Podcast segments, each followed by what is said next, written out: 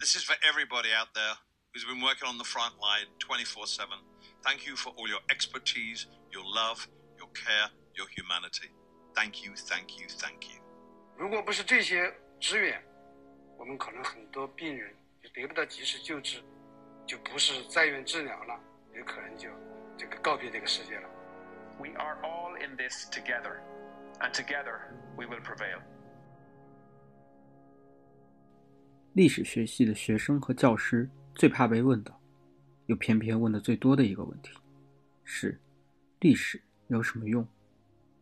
其实，这是一个伪命题。历史是人类精神的基本构造，是人类的思维形式。离开了历史，就不会有人类的思维。不过，如果问题换一个问法，可能就有意义。历史学有什么用？历史不等于过去。过去只有被诠释、被讲述之后，才成为历史。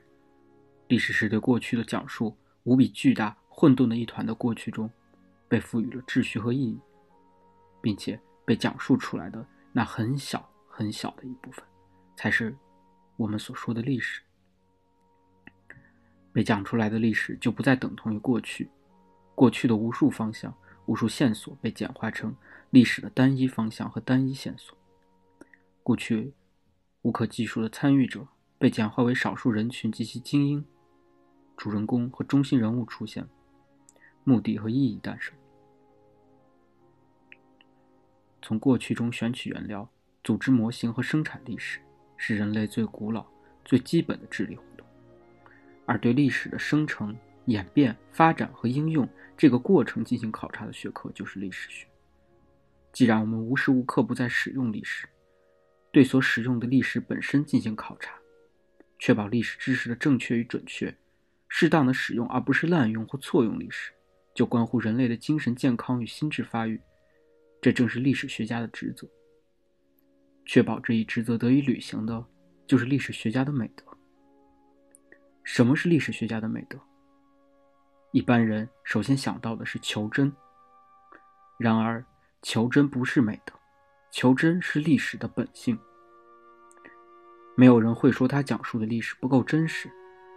所有人在使用历史时，都深信或者至少宣称这个历史是真实的。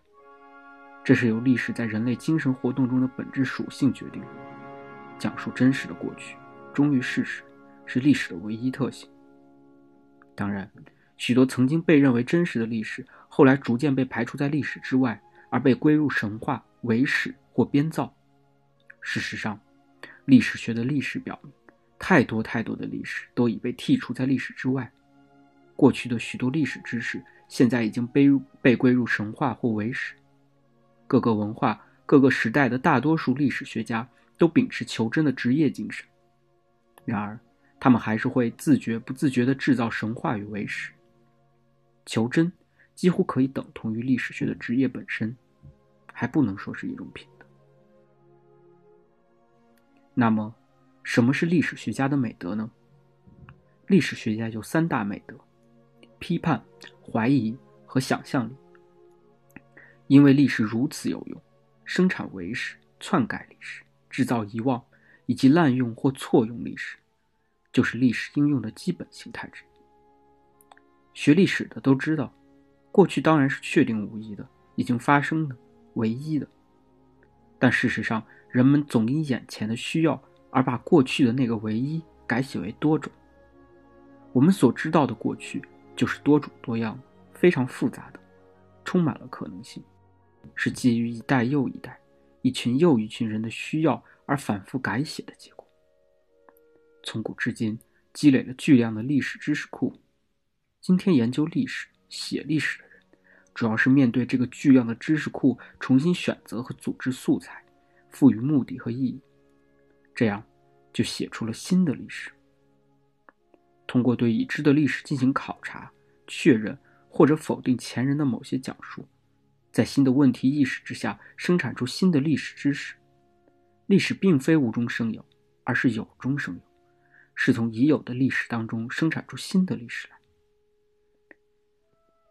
我们面对旧的历史知识，首先需要的是批判和怀疑。批判性思维是人类理性的基础。历史思维的价值就在于其批判性。可以说，我们熟悉的历史包含着大量的神话与伪史，其中有些将会被揭穿、剔除和取代，有些则因史料匮乏、证据单一而使质疑者无可奈何。怀疑与批判的美德，使我们不仅勇于揭破神话、创造新知，而且有助于我们在那些暂时难以撼动的新老神话面前保持警惕、保持距离。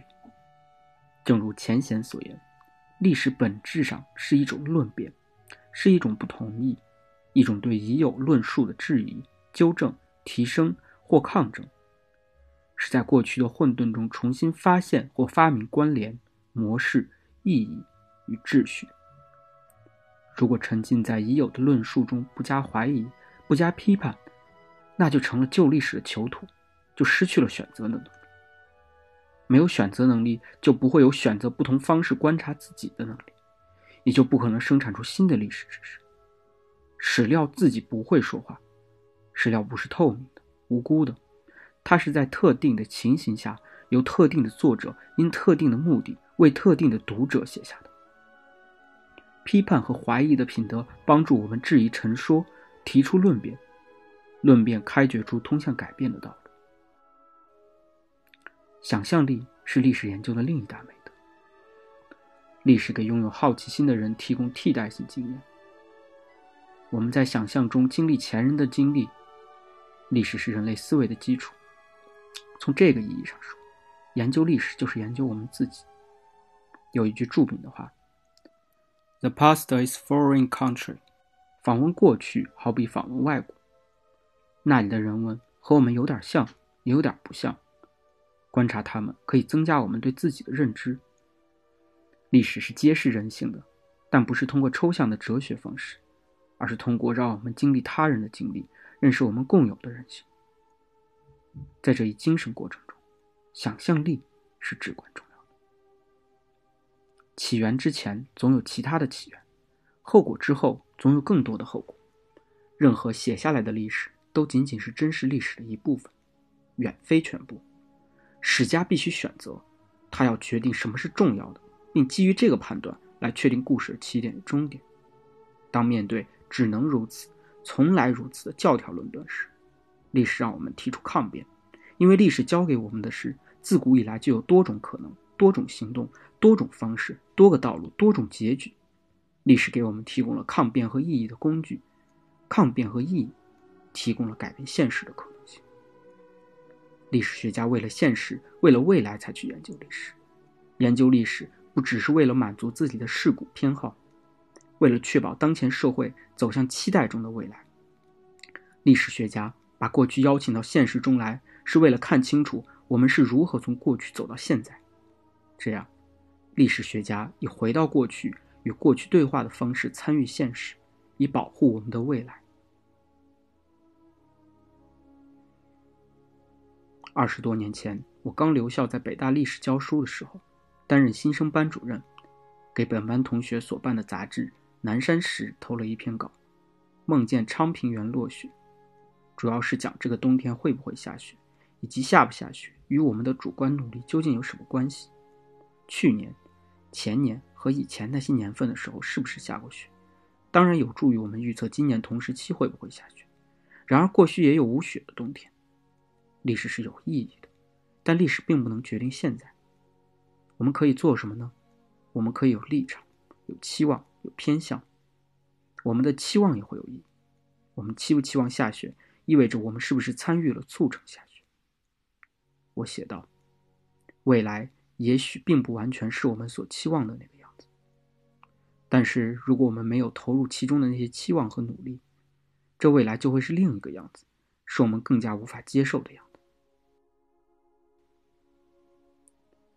历史会影响我们的未来，但是真正决定未来的，是我们的现实，是我们当前的立场、意志和选择，以及我们的行动。为此。作为历史的从从业者，我们应该珍视、保护并培育这三大美德：批判、怀疑和想象力。